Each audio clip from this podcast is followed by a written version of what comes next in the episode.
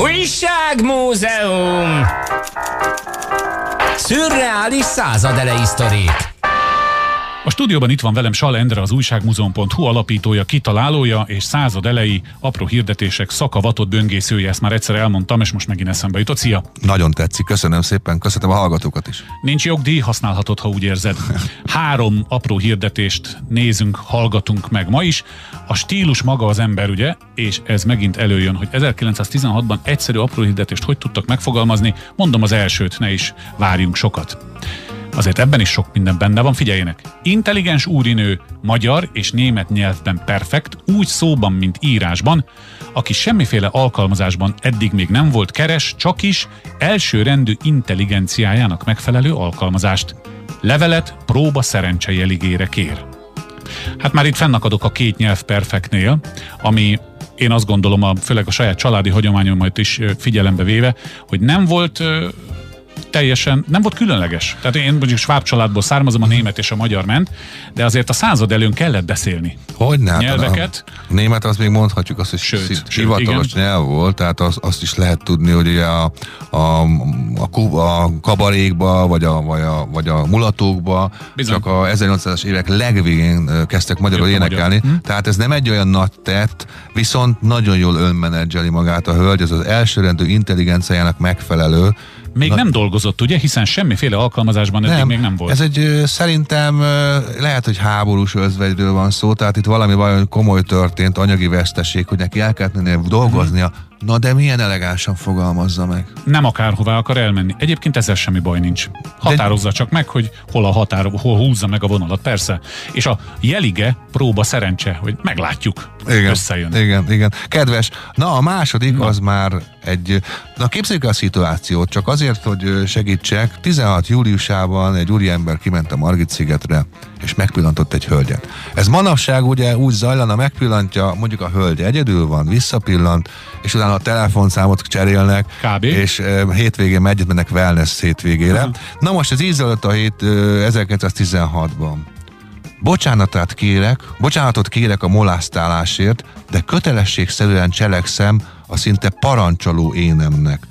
Ma délelőtt ellapra diszkréten figyelmeztettem, és arra kérem, sőt könyörgöm, engedtesse meg szépasszony a legtisztességesebb célból a közeledésem, adjon alkalmat a bemutatkozásra. Drága levelem, kérem trapruha, sárga félcipő, fehér betittel jeligére. Hát ez azonosítja be Igen. a jelige, hogy kiről van szó. Megpillantotta, szerelembe esett, és egy csodálatos... És esedezik és a esedezik. legtisztességesebb célból való közeledésre. És valójában az is lehet, hiszen a szerelmet tisztességes cél. Így, Na de megint a stílus, hogy ezt meg lehet fogalmazni szépen is. Igen. Tehát ezt manapság... Parancsoló énem, már bocsánatot kér a molesztálásért. Szóval ez abba a pozícióba helyezi, ahol, ahol szinte látod, hogy egy tért, féltérdre ereszkedett a lovag egy, egy imádott hölgy kegyeiért indul. És ha már a stílus, ugye azért azt ne felejtsük el, hogy a század előn az öltözködés is mennyire névosabb, változatosabb volt. Bizony. Tehát ö, ott nem használati tárgyak voltak a ruhák, hanem üzentünk vele. Hát azért, ha megnézzük, manapság kihord sárga félcipőt fehér betéttel és drapruhával, ami szerintem így első ránézésre egy teljesen jó harmonikus szín, szín, színkombináció. Igen, igen. Tehát ez egy stílusos úriember volt. Megint a stílus, a stílus, hát a stílus. igen. És abban ne is menjünk bele, hogy még a kalapot nem ír, de nekem ilyen kalapmániám van, tehát hogy a nők arcát mennyire szép, oh. mennyire karakteressé teheti egy kalap, és nagymamám modellkedett fiatal korában van egy pár fotó, és egész más az arca kalap nélkül is kalappal. Félelmetes, hogy ez is hogy kiveszett, na hát mindegy mostanában lehet látni azért korabeli filmhíradókat, vagy, vagy előkerült felvételeket. Most legutóbb például Bécsről láttam 13-asat mm-hmm. színesben és az izgalmas. Csodálatos. Annyi volt, hogy úriember a villamoson szállt, és a kamerázta az utcán sétálókat. Hát tényleg olyan volt, mintha egy filmet rendeztek volna. Mindenki, és az a hétköznapi mi, az a, Mindenki elegáns volt, habos-babos ruhákba a hölgyek, és stílusosan nem rohantak az úriembereken. Kalap, sétapálca, csokolnakkendő. Így éltük akkor. Így. És akkor megint térjünk vissza a stílushoz ez sem mindennapi ez a hirdetés, ami most következik. Tessenek figyelni, igyekszem megint a lehető legszöveghűbben, ha ezt lehet fokozni, felolvasni. Kék virágom, alanyom, kiegészítőm. Nem tudtam kísértésnek ellenállni, hogy Grossnak írjak. Nagyon haragszik. Délután kertben fekve napsugártól kicsalt fenyő illat mirhás leheletedre vágyakoztat. Te mindeneknél édesebb, nélkület felemás ember vagyok. Lap nem kapható, hír nélkül aggódom. Na, ezt fejtsük.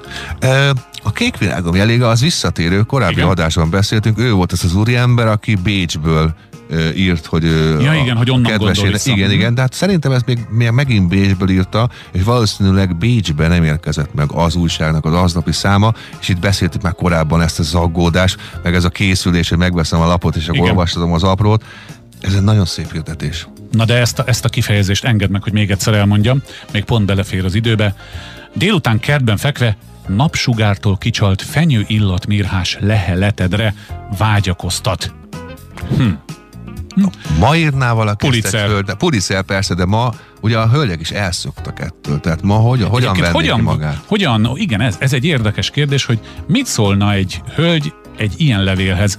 Nem szeretnék senkit megbántani, biztos lenne olyan, aki először elnevetni magát, hogy ugye ez valami vicc. Remélem, hogy nem. És bízom benne, hogy a legtöbben ö, romantikusak, de azért ez, ez nagyon nem 21. Hát, századi. Persze, de nem a hölgyek tehetnek róla, hogy el lettek Ez igaz. Mhm. szoktatva ettől.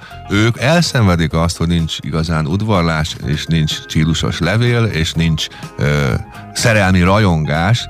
Tehát én azt mondom, hogy persze elsőre ez olyan furcsán hangzik, de szoktassuk magunkat hozzá, mert a jazz ennek az élére áll, és Stílus és szenvedély. stílus és szenvedély. Hát megpróbálom a konfjaimat majd így megfogalmazni, de azért napi szinten ez nem fog menni. Minden az inspirációt szállítottad ma is, és remélem, hogy jövő héten is szállítod. Én is köszönöm szépen.